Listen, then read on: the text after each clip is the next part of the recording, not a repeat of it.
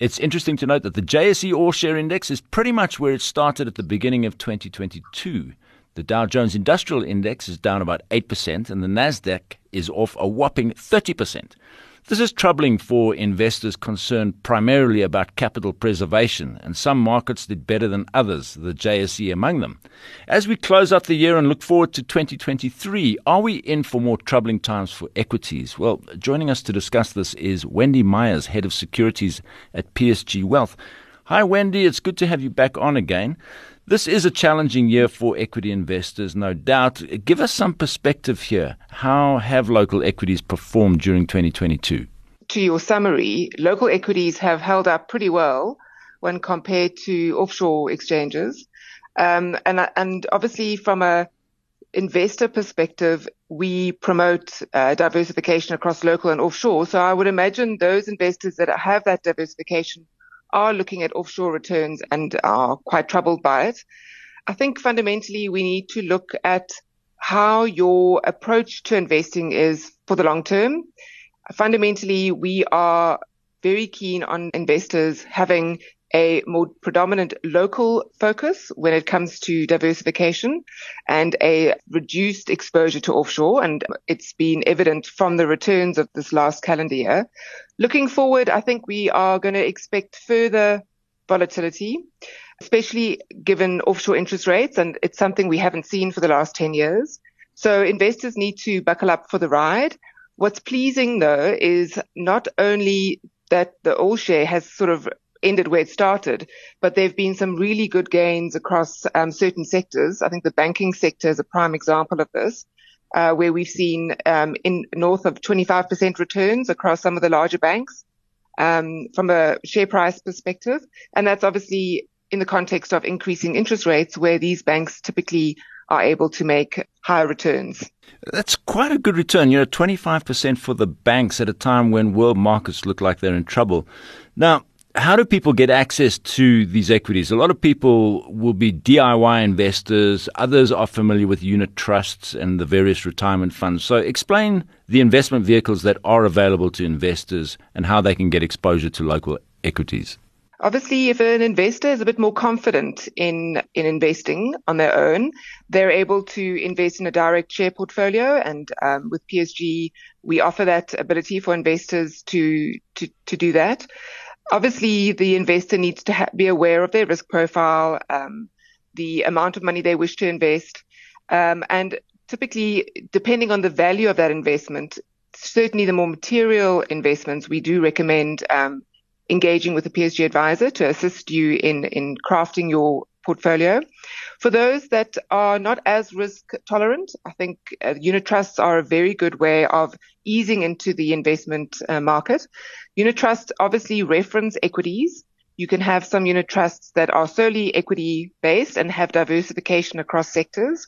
Then you have certain unit trusts that we call our multi-asset, which gives you exposure to um, bonds, cash, and equities. So the returns might not be as marked as maybe a, a purely equity unit based unit trust, but it's great for giving the investor that sort of entry level exposure to investments. I mean, it's clear that equities should be seen as a longer term play because I think over time they do beat inflation. Why should equities, though, be considered part of anybody's retirement plans? Well, I think fundamentally we all want to retire comfortably, right? We want to know that at the end of our career, we have enough in our pockets to be able to live a relatively decent life and have a similar standard to what we've been used to. And, you know, if you are predominantly invested in cash and bonds, we don't believe for the long term that that sets you up for success from a goals perspective or from a retirement goals perspective. So really the, the key is to ensure that you have at the very least a 50% exposure to equities in my personal opinion. And that sets you up for, for success for the long term. Right. So 50% into equities. What about the rest? What's the other 50%?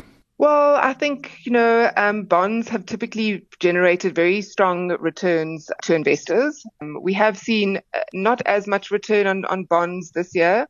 I'm talking local bonds, of course, but I still believe that is a very, very good uh, combination to add to your equity exposure.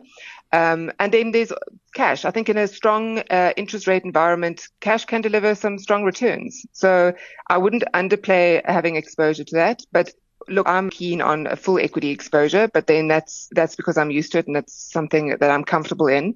But I think investors really do need to sit down with a financial advisor, plan out what their requirements are from a retirement perspective, considering things like medical expenses, the, the rand depreciation, and really have a look at what that diversification needs to be from a local perspective, and then see what can be um, added from an offshore perspective. So it's really just driving that balance to talk to what the investor's risk uh, profile is, and that, and the financial advisor is able to match that quite well. Okay, and just to be clear, the financial advisor's role in this, is, of course, is not to select the equities on your behalf, but really to decide maybe asset allocation, as you mentioned before. So just explain what is the role of the financial advisor in this process? Well, they typically sit down with you. They look at your current uh, assets, they look at your uh, risk profile, they look at how comfortable you are across the different uh, types of securities, whether it be bonds, cash, equity, uh, property portfolios, etc. And they will help you craft that investment and the amount that is required to be contributed towards your, uh, your investment on a monthly basis. Obviously, the majority of investors have a retirement plan, they have a retirement annuity, um, but often we find that those contributions when it comes to retirement aren't sufficient. So you, you really need to sit down with your advisor and say, this is what I currently have from a retirement perspective. And your financial advisor will say whether it's uh, adequate or not to fulfill your, your requirements, which you will define. And then he will guide you as to what additional investments you can make. And that would talk to equities or unit trusts. And it's obviously in addition to your contributions to your RA, um, to your retirement plan. And th- they might even talk to tax-free savings um, accounts. Yeah, and, and certain tax wrappers that can assist you. Okay. And as we look forward to 2023, are we in for some troubling times or are there some good values, uh, good bargains yeah, to well, be had? so I think there's some good bargains offshore at the moment, but I don't believe it'll be as volatile as this ca- calendar, but you never know. I mean, if I, it would be lovely to have a crystal ball. I just think that fundamentally when investors look to, to their investments, they must get comfort that they are adequately contributing towards investments uh, monthly and annually, and they need to look to the long term. I think you need to understand that markets are volatile. They react to sentiment. They react to uh, macroeconomic activities.